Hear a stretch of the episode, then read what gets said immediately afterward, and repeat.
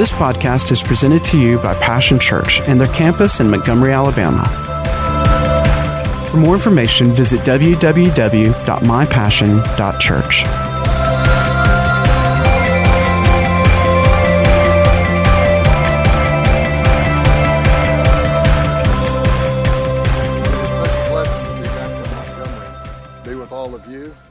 These have been some uh, uncertain times, right? Very, very unusual times. So Vale and I got to come back and join you guys in this uh, uh, unusual season that we're in, not to mention all of that's going on with the elections, but it's a blessing to be back in the States. So, uh, hallelujah.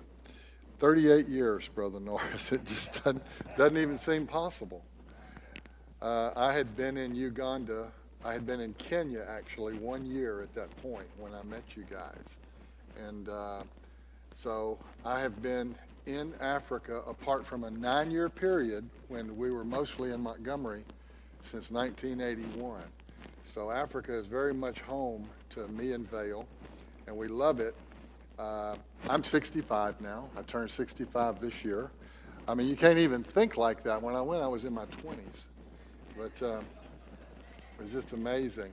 It's all kind of surreal standing up here in front of you. And uh, I tried to get hold of Brother Steve yesterday and couldn't get hold of him. But he and I talk frequently. And as you know, you guys sent him over to us last year. We had a wonderful time together and have a lot of things lined up that we're going to be doing. But then the COVID thing came and it hit Uganda just like it hit here, and they locked down the country. And uh, we actually are still under a curfew. When we left, uh, the airport was closed until October, think. October 10th was the day they opened the airport. There was, or 13th, no going in or no going out. Uh, it was not an easy thing for us when Vale's sister kind of unexpectedly passed away during that time. Uh, she lived in uh, Dothan, Alabama, and Vale was unable to fly out to even go to her sister's funeral. So that was a, I'm sure some of you have testimonies like that of loved ones in the hospital. You couldn't even get in to see them, but it's been hard for a lot of people. And we just uh, rejoice that we have the Holy Spirit, the Comforter, to be there for us. Amen. One of the things that uh, I have found recently that has been a huge comfort to me is the Passion Translation. I don't know how many of you have discovered that. I think Brother Norris refers to it from time to time. But uh, I, a friend of mine kept referring to it, Brother Terry Nance, and so I just went ahead and downloaded it and bought it. And it has been a huge blessing to me.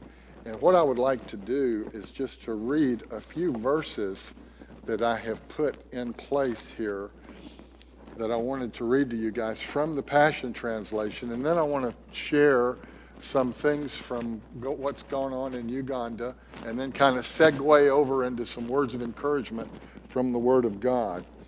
Uh, so let me pull this up. It's only on my phone. I don't have the hard copy of that thing yet.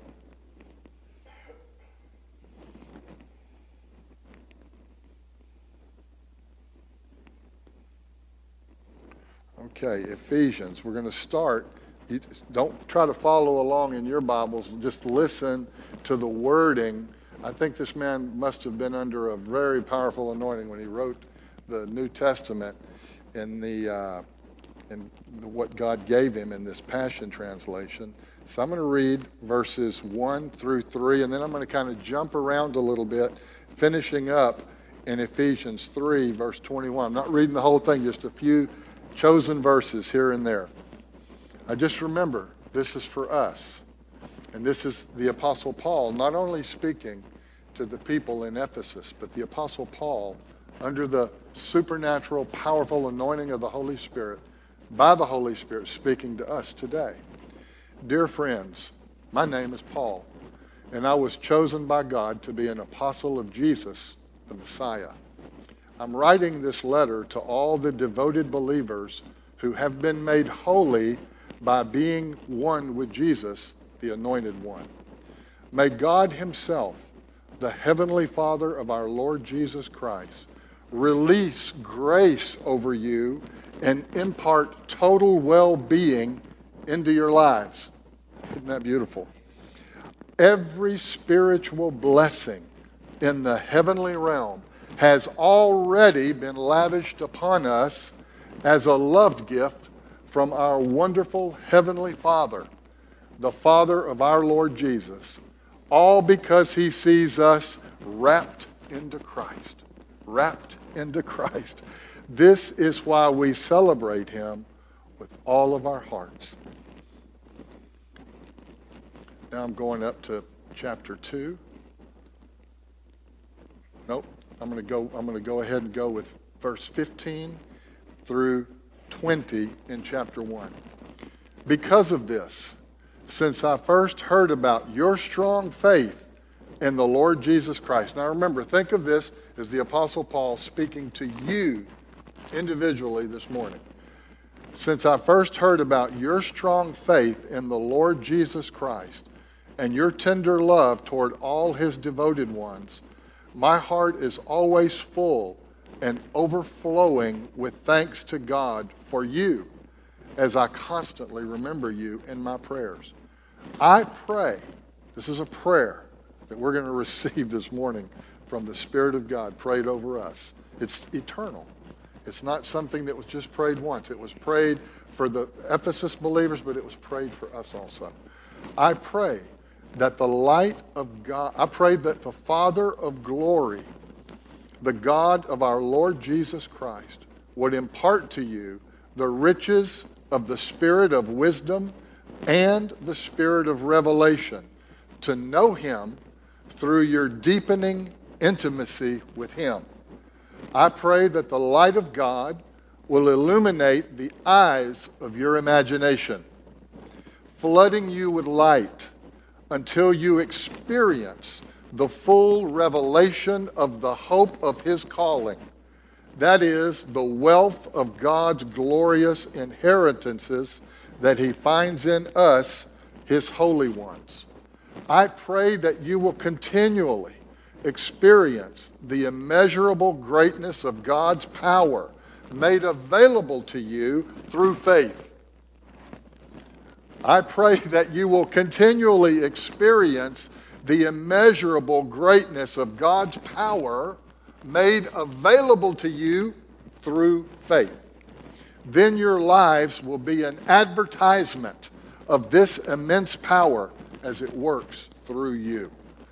This is the mighty power that was released when God raised Christ from the dead and exalted him to the place of highest honor and supreme authority in the heavenly realm. Oh, man. I just want to take off right there, but I'm gonna, we're going to share some other stuff first. That is just amazing. Wow. Now, chapter 2, verse 10. You know, the whole book of Ephesians is a book that was the Holy Spirit gave to us to reveal to us who we are in Christ and what we have received in Christ. What is already ours. It's a, it's a revelation. Verse 10 We have become his poetry, a recreated people that will fulfill the destiny he has given each of us. For we are joined to Jesus, the anointed one. Even before we were born, God planned in advance our destiny and the good works we would do to fulfill it. Man. Two have now become one, and we live restored to God and reconciled in the body of Christ. Through his crucifixion, hatred died for the Messiah has come to preach this sweet message of peace to you, the ones who were distant, and to those who are near. And now, because we are united to Christ, we both have equal and direct access in the realm of the Holy Spirit to come before the Father. So you are not foreigners or guests, but rather you are the children of the city of the holy ones with all the rights as family members of the household of God. You are rising like the perfectly fitted stones of the temple, and your lives are being built up together upon the ideal foundation laid by the apostles and prophets. And best of all, you are connected to the head cornerstone of the building, the anointed one, Jesus Christ Himself. The entire building is under construction and is continually growing under His supervision until it rises up completed as the holy temple of the Lord Himself.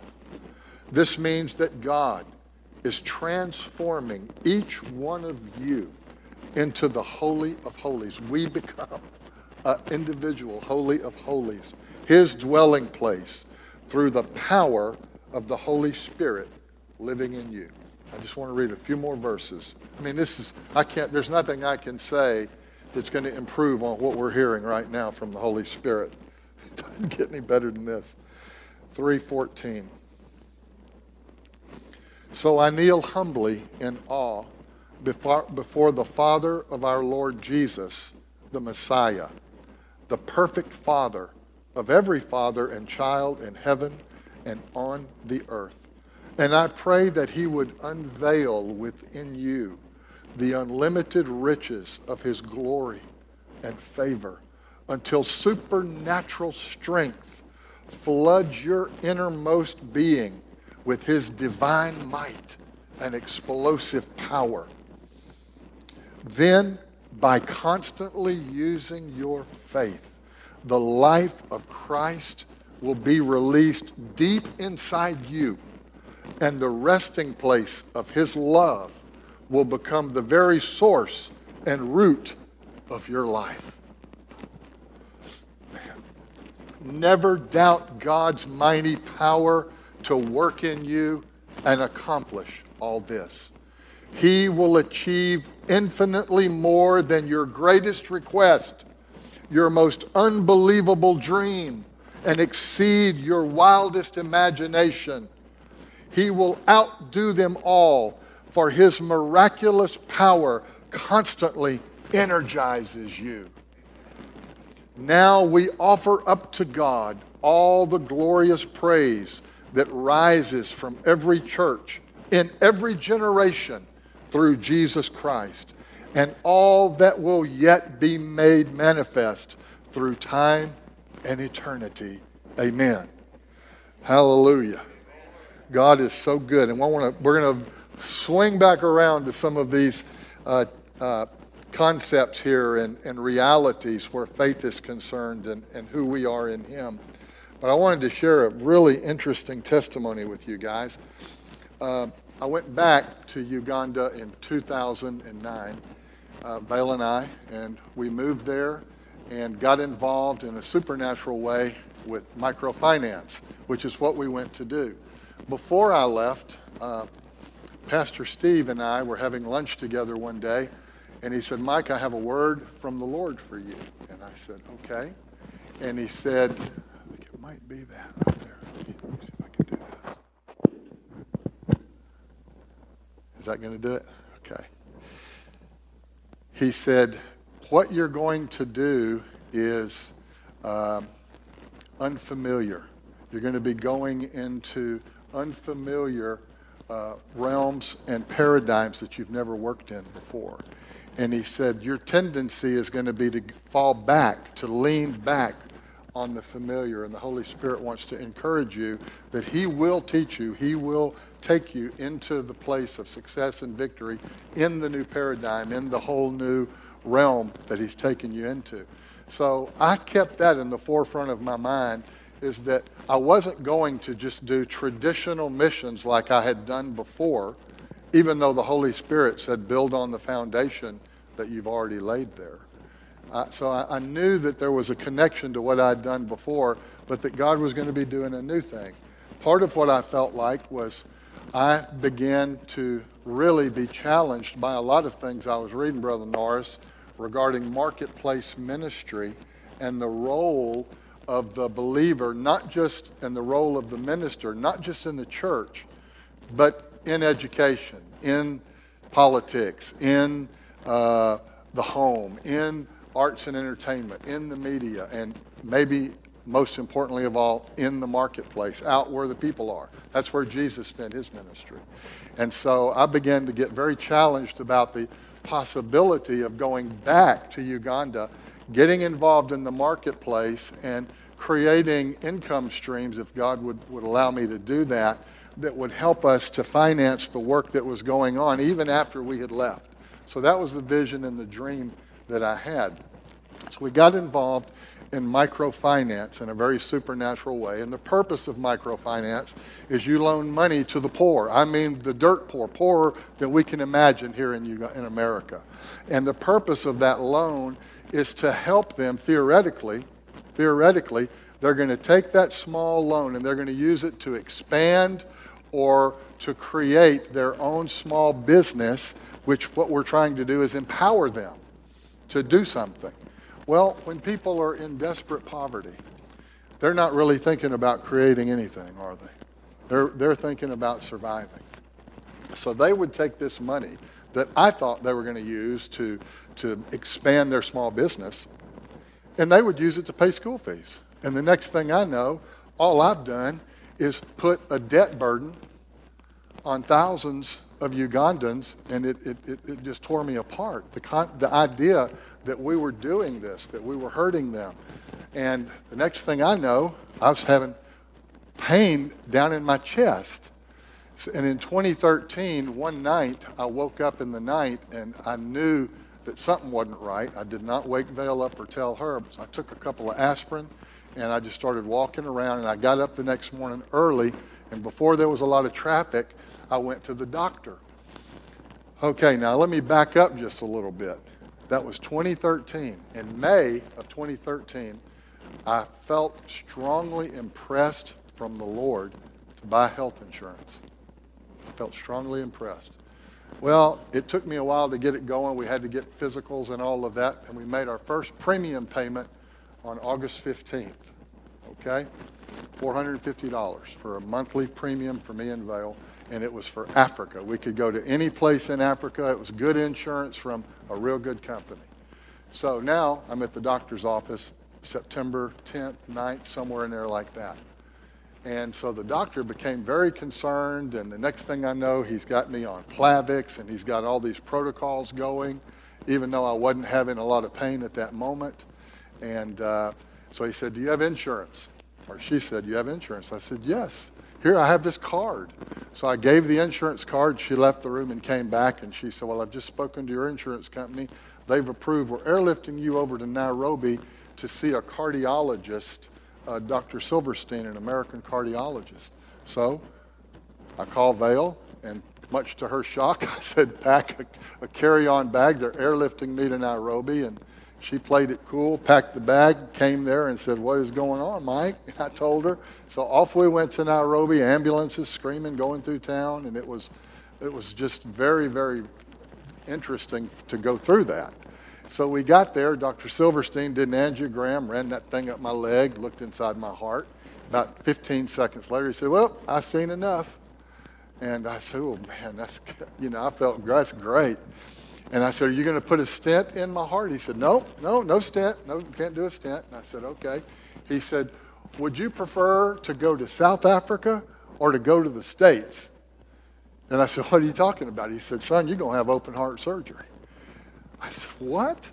He said, and he showed me on the computer screen with the angiogram on a blockage at a certain point in the left main artery going into my heart. And I said, Well, South Africa, because I knew my insurance covered South Africa. He said, well, give me, give me your insurance card. So he went in there, came back in about 10 minutes, and he said, Well, they're sending a jet from South Africa to pick you up and take you to the Sunninghill Hospital in South Africa. And he said, I'm friends with the number one infant heart surgeon in the world in South Africa, and he's agreed to do the surgery for you. So it wasn't long after that, we're in another ambulance going back to the airport and there's this Bombardier, beautiful private jet with two doctors on board and a hospital bed. Vale and I were the only people on it, plus the doctors and the pilots flew us down to South Africa. That flight alone was $60,000. We haven't had to pay a penny at this point. We get down there, They tell me they're going to do the surgery. They put Vale in a guest house. Then the lady from the insurance company comes and she said, Well, your insurance covers everything, 100%. She said, Except, and she said, and this, she said, So I've got some bad news. And I said, What is it? She said, We're not going to cover your wife's meals. I said, Well, I think we can manage that one. That's no problem. So they put her in a beautiful guest house near the hospital where I stayed for a week, had a double bypass surgery. Saints, I didn't have to pay a penny. Well, I take that back. I paid a $450 premium three weeks before. The Holy Spirit saved me. he saved me. The Holy Spirit, it's just what we were reading. He wasn't finished with me, or I would have died. The doctor told Vale after the surgery, he said, Mike had about a week to live. The blockage was that severe. Uh, and he said, at any given time, it could have something could have happened. If any kind of small clot, anything had come through and blocked it, he would have been done. So uh, I just give God praise and glory for that. Talking about that He has our lives in His hands, and how there's so much more to His affection and his plan for us than we even realize. Well, I really went through a very, very difficult time as a result of the microfinance not being what I thought it was supposed to be. Because when I went to Africa in the beginning, one of the things I recognized was as much as I was preaching the gospel and sharing and, and, uh, and preaching faith, it really didn't seem to be making a huge impact on the lives of the people. And what I found out was poverty is a horrible taskmaster. And it's one of the most terrible things in the world, and it keeps people in bondage. They can't think straight. They can't, they can't really hear what you're teaching when they're struggling just to survive. And so I went back thinking microfinance can empower them. We, we, we're going to continue to share the gospel, but the microfinance can empower them in the financial realm so they can create and grow their own small businesses and, and break out of poverty. It didn't happen that way. Something was missing.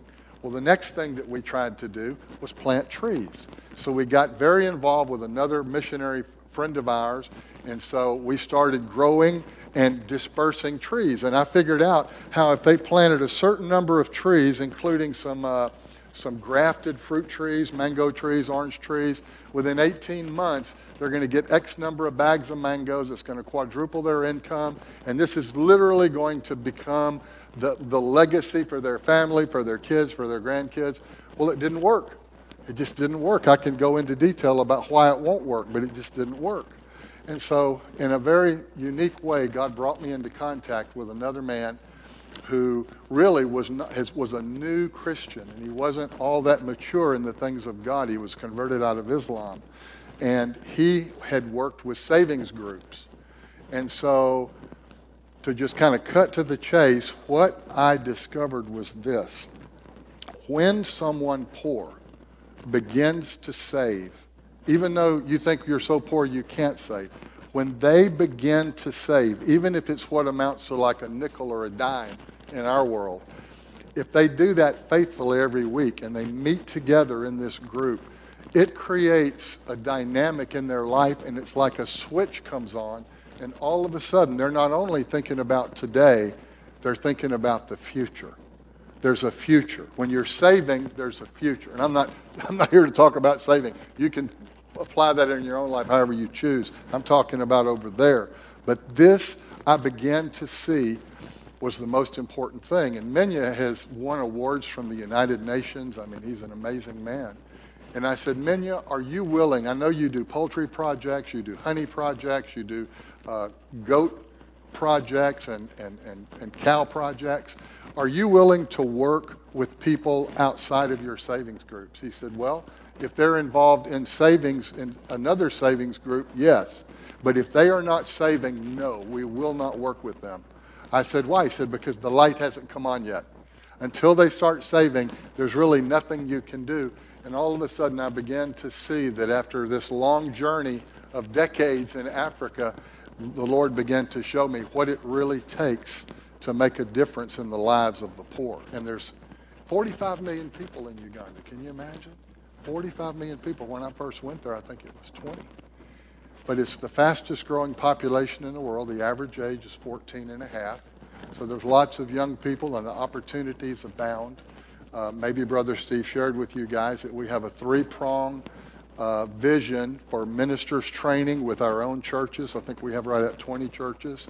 Then we're going to do ministers training for young aspiring ministers that we want to do. And then we're going to do ministers training for those saved, not ministers training, but discipleship training for those savings groups. So those are the things that we have lined up for the future.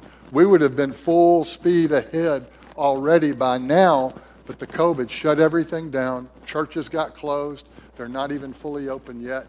So that's, that's where we're headed, and I'm very excited about that. In the meantime, uh, when this whole thing with the microfinance kind of fell apart, I got involved with another thing that had to do with road repair. I did not ask for it. I did not know anything about it. I didn't try to do anything. God just kind of dropped something in my lap, and all of a sudden, we're purchasing a road repair machine for patching potholes. And you have to see the potholes in Uganda to believe it. You have to see it to believe it. I, I mean, you can't fathom how bad the roads can be. I mean, it tear your car up in half a mile. It's just incredible, the, the challenge there with that. And we got connected to some real high level government officials, and they were going to give us all this work that day and night we'd never be able to stop working. So I called my son in law, who's a civil engineer. He was living with my daughter uh, in Wales. And so he said, I would love to be a part of that because he loved being and traveling around the world in his job. So they came and he began to work as the senior engineer. We got the contract, went out on the road and started working. Then my other son, who's a nuclear engineer, Brad, who may, I don't know if you guys have met Brad or not, but uh, anyway, he came too. So I, we're just happy as we can be. We're, we're going along, we, are working. We, the ministry is doing great. I've got my daughter, my grandsons, uh, my, my son in law, and my son are all there. And then all of a sudden, that contract stopped, and I just assumed we'd get another contract. And then those engineers sat me down, and without going into a lot of detail, they basically said, We're not going to give you another contract. I said, Why? What's wrong with the work? There's nothing wrong with the work. Work's great. I said, Why wouldn't I get another contract? They said, You didn't take care of us. You know what that means. You didn't take care of us. So I didn't know how to deal with that. I didn't understand what, how to process that information. And I have to admit, I just started kind of panicking and I let go of my faith.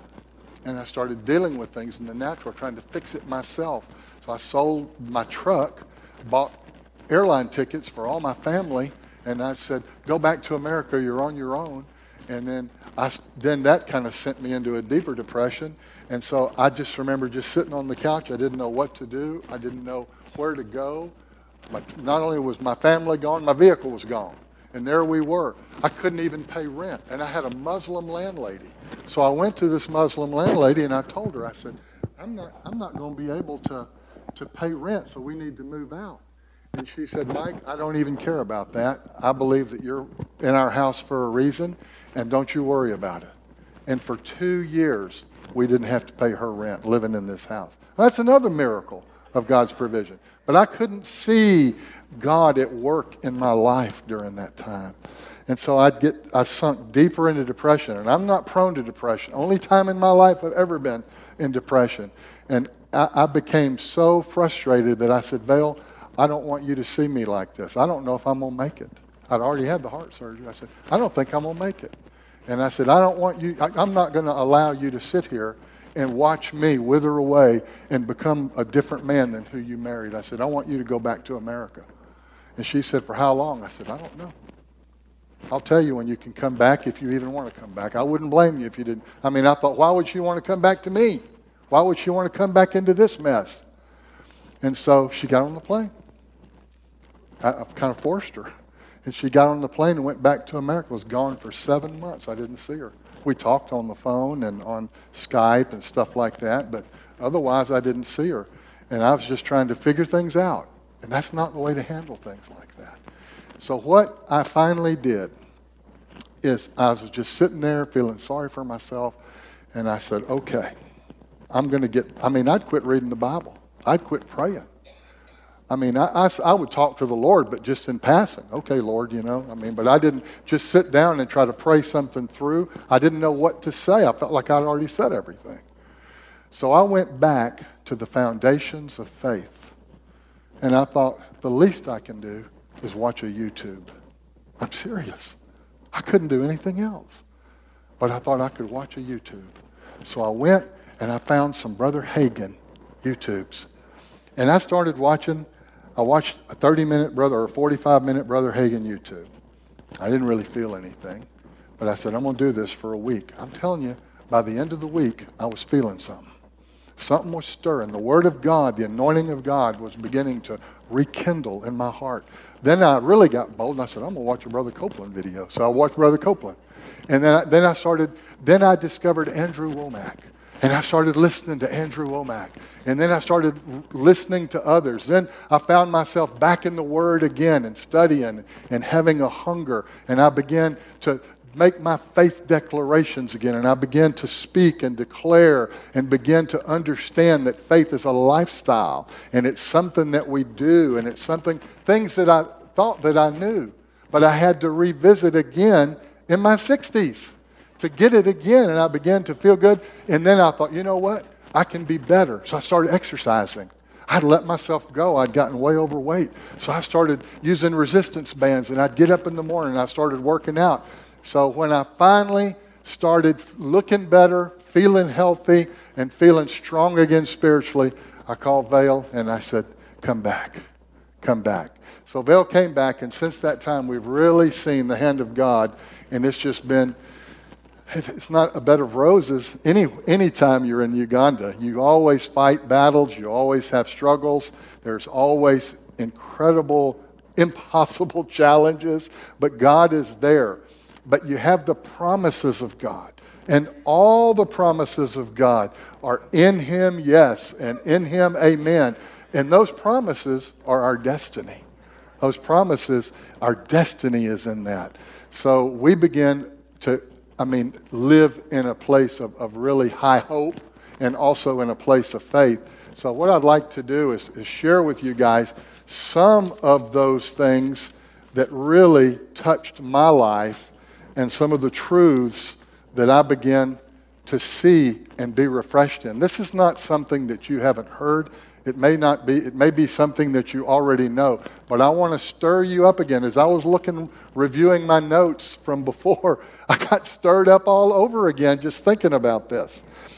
First of all, remember in Genesis 1:26 it says we're made in the image of God. Amen. You are made in God's image. I am made in God's image. In John chapter 3, Jesus said, "The spirit gives birth to spirit." So we are spirit beings. God is a spirit. We are spirit beings. So God sees us spiritually. We are spirit. God's not just dealing with you in the natural, in your flesh. In 2 Corinthians 5:17, it says that we are a new creation.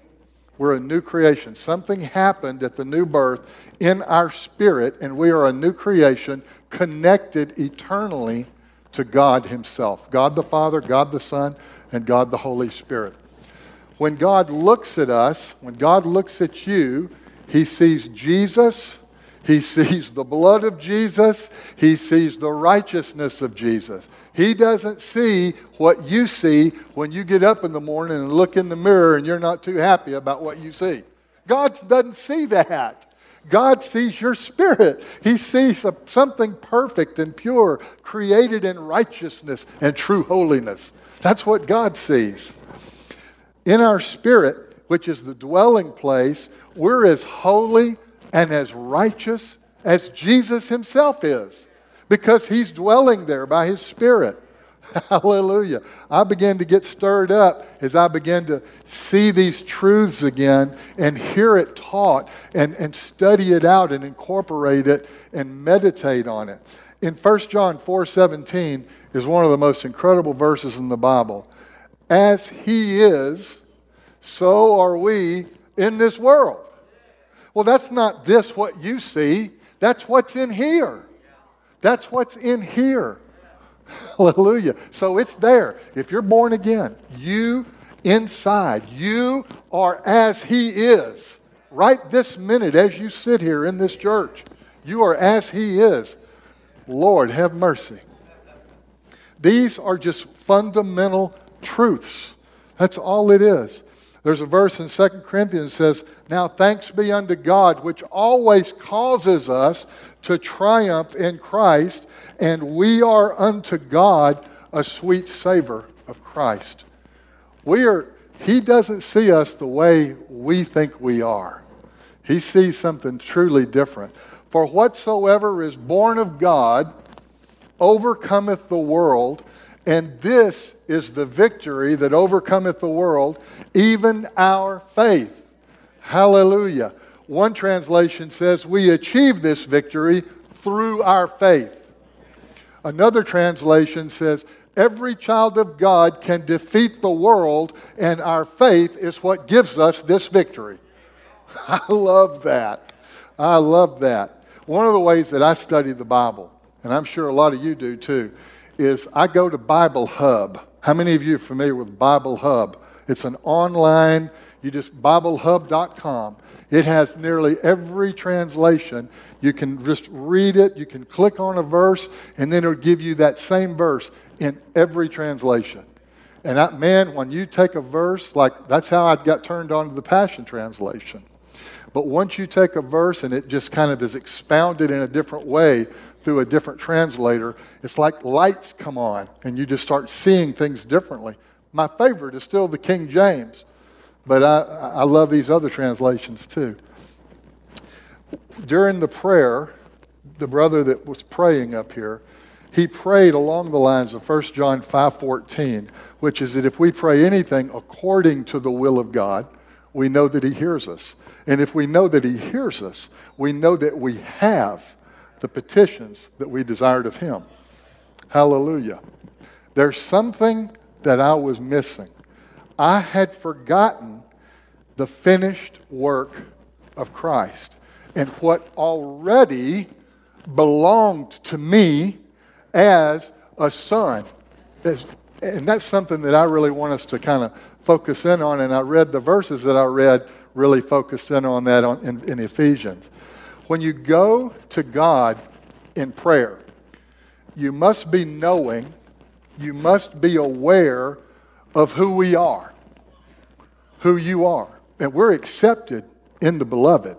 You have to be aware of that, and you have to be aware of what He has already done. What He's already done. When we have a need, and Lord, did I have needs. I had so many needs you can't fathom. I mean, my children were gone, my wife was gone, my business seemed to be gone, everything was gone. I couldn't even do the microfinance that I'd come to do. But when we have a need, it is not a matter of us going to God to get Him to do something. How many times has my prayer been to go to God and try to get Him to do something for me? God, you need to do something. That's just, that's not praying wrong. It says sometimes we ask and we don't receive because we ask amiss. That's asking amiss. When you ask God to do something He's already done, I love what you said about doubt, brother. I need, I'm going to write that down. But it, it means that we are either in doubt and unbelief or we're just ignorant of God's word if we're asking Him to do something that He's already done, right? That's just logical. God has already supplied everything we will ever need. Think about this. What day did God make man? What day in creation did God make man? What did he create before he made man? Everything else. So before we were ever made, God had already created all the provision that we would ever need. It was already there. And when we were reading in Ephesians earlier, it talked about how things had already been done before in provision and, and everything had already been taken care of, even before we were born. You do not have to get God to do something. You don't. That's, that's how I see things right now. That's how I see things right now. Everything you need from God is already yours. I truly believe that with all of my heart. I'm 65. I've been in this since I was 23 years old. longer than that, actually. I got baptized in the Holy Spirit. I count from there because that's when my life got transformed. You don't need your prayers to get up to heaven because God is in you. Hallelujah. The entire book of Ephesians, the more you study it, the more revelation you'll get about what God has already done. We aren't fighting for a victory, saints. We're, we're in a position of victory already. It was done at the cross. We must believe in what he has done. We must believe in what he has done. In Ephesians 1 3, in the King James, it just says we're blessed with all spiritual blessings in Christ. It's something that's already been done. How many times have I asked God to bless me? I mean, people ran around with the prayer of Jabez. I'm not trying to put the prayer of Jabez down, but oh, God bless me. That's the prayer of Jabez, right? God bless me. I don't ask God to bless me anymore. Why? He's already blessed me. I've been blessed with all blessings in spiritual places in Christ. If I'm not blessed, it's not on God, that's on me. We can't get more blessed than we already are right now. You're as blessed as you're ever going to get. That doesn't mean that you're not going to that you're not that you can't receive more of that, but technically speaking, you're as blessed as you're already going to get. There is no blockage in the pipeline on his side. If there's a blockage, it's on our side, and that's good news. Because if there was something, if there was something between that God couldn't do, if something was wrong with God, we'd be in trouble. But if it's something that we're in, that's wrong with us, we can fix that. We can fix that. That's the good news. No matter what our problem, whatever we're facing, just know for certainty it's on us, not on Him. And we can, we can. That's why you come to church and you hear the word and you sit under the anointing and you let the Holy Spirit reveal to you how to make the corrections and the changes that you need that will unblock those blockages and allow more of what belongs to you to flow into your life. Hallelujah. We must learn how to get the power out of our spirit. The Bible says the same power that raised Christ from the dead dwells here. I mean, that's more powerful than a nuclear bomb dwelling right inside your heart, brother, inside of you. There is more power than, than all the nuclear weapons in the world combined, sitting right in here. If that can get manifested out into the natural, oh God, we're, we're God men. We're something beyond, we're not mere men. We're something different. We're a new creation. Glory. If we could just see it, if, if we ever do see it, we're changed forever. And the world around us is changed forever. Faith converts the word to power. I picked that up from Bishop David Oyedepo. I love that saying, and I've got it on. That's what pops up on my phone when I turn it on. Faith converts the word to power. I, have been spending a lot of time over Thanksgiving with some people that uh, are very, very religious. They love talk about Scripture, but, there, but there's no faith, sad to say. It's very, very religious. What's happening? They may have the Word, they may know some of that, but it's never converted to power because there's no faith. There's no faith in it. We must learn to get something from our spirit because that's where the Holy Spirit dwells. Think of this redemption is a finished work, right? We know that. Redemption is finished. That's based on the substitutionary sacrifice of Christ. What did he not do? What, could, what was not accomplished at Calvary? Everything. We, our sins were forgiven. Your sins are forgiven. You don't, you don't, have, you don't have a sin problem. You may, you, you may in this life be sinning and that's going to create a blockage for you. It's going to, you, you, can break fellowship with the Holy Spirit. You can grieve the Spirit of God, and you can reap the reward of that sin in this life. But as far as God is concerned, Jesus forgave your sins. You know that. That's how we got born again. Also, where healing is concerned. Where healing is concerned, I mean, Jesus bore our sicknesses and he carried our pains, and by his stripes we were healed. Healing belongs to us. It is ours. We have to receive it. we have to receive it. Uh, poverty, though he was rich, yet for our sakes he became poor, so that we, through his poverty, might be made rich. Total provision is there for us. The idea that I have to pray and somehow persuade God to just trickle down a little blessing my way. Don't forget about me, Lord, you know, trickle a little something down on me. I mean, that, that may make you feel good in the flesh, but there's no faith in that. There's no faith in it. God may answer that prayer, and good for you if He does, but, but faith, He'll always answer. Faith doesn't fail.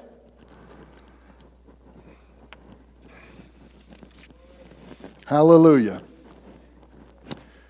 Saints, I'm getting ready to close, but never again do we ask God to do something He's already done. Never again. Prayer, I want to just read this. Prayer is communication with God, believing and receiving what He has already given to you in Christ. Everything you will ever need is in Jesus. And when you made Him Lord of your life, it was given to you given. All that remains is for it to be received. Amen? It has to be brought from the spiritual realm into the physical, natural realm. Hallelujah. And Philippians 4:19 says, "My God shall supply all your need according to his riches and glory in Christ Jesus." Hallelujah. Well, I want to thank you, Pastor Norris, Passion Church, for your continued prayer for, for Vale and I, Vale and me, and for, for your support for us. And it has, it has sustained us. Like I said, we, you just can't fathom some of the challenges that we faced. And I mean, I have one friend. I have a minister friend, and I, I would share with him. Brother Norris, I would tell I would tell his name's Terry Nance. Maybe you've read The Armor Bearer, God's Armor Bearer, but Terry's a very good friend of mine. I would share things with Terry. And Terry told me one day, you know what he told me? He said, Mike, he said, every time I think I'm having a hard time or I'm in trouble, he said, I just think of you, and then the joy of the Lord hits me. so I, I had that kind of effect on him. Oh, he said, You're the only man I know that has his own personal Beelzebub. But, uh, I mean, the enemy, when you go to the mission field, the Lord is there, but you really have to keep your faith level up if you're going to succeed and do well and accomplish anything. Because the, it's, it's not like this nation, it's not founded on, uh, on, on the gospel and making a covenant with God when they got off the boat. Built on witchcraft and all kind of other dark stuff. But anyway, let me pray for you. Hallelujah. Father, thank you for Pastor Norris and Cindy, for Brother Steve and Denise, and for all of the staff in this church, and for every believer, for their families, their children, their grandchildren, their, their, their extended families. I pray your blessing over them. Lord, let the blessing of God that you have provided be made manifest in their life. May they receive more and more of what you have already purchased for them. May the covenant blessings of God be made manifest in each of these lives that are here this morning. Lord, may they, through the words of the Holy Spirit, not anything that I have said, but what maybe the Holy Spirit has spoken to their heart, may it cause faith to rise up, because faith is the victory that overcometh the world. Lord, through faith, they can receive anything and everything. And Lord, we know your word says that with you, all things are possible. No one has a problem with that. Every, even the world knows that. But your word also says all things are possible to him who believes. So, Lord, Increase our belief, Lord. We pray. Help us, Lord. We, we, we, we ask you, Lord, do a work in us to help us to, to re- be able to believe more, to exercise a higher level of faith.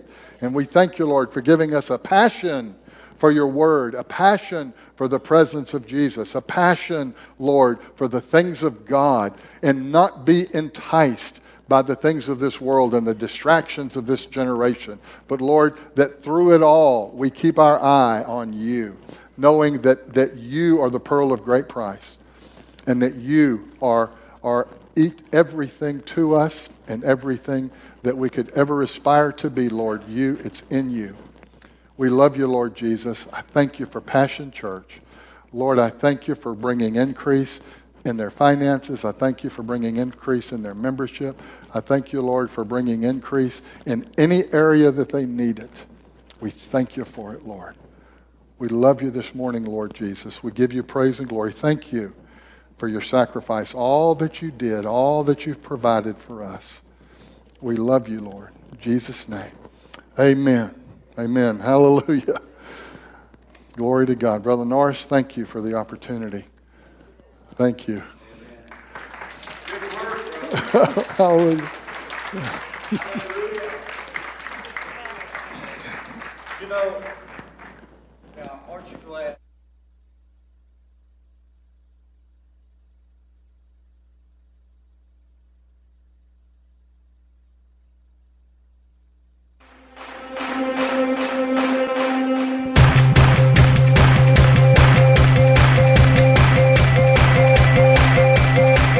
Thanks for listening to today's podcast. We hope you've enjoyed it and pray that you are blessed by God's Word.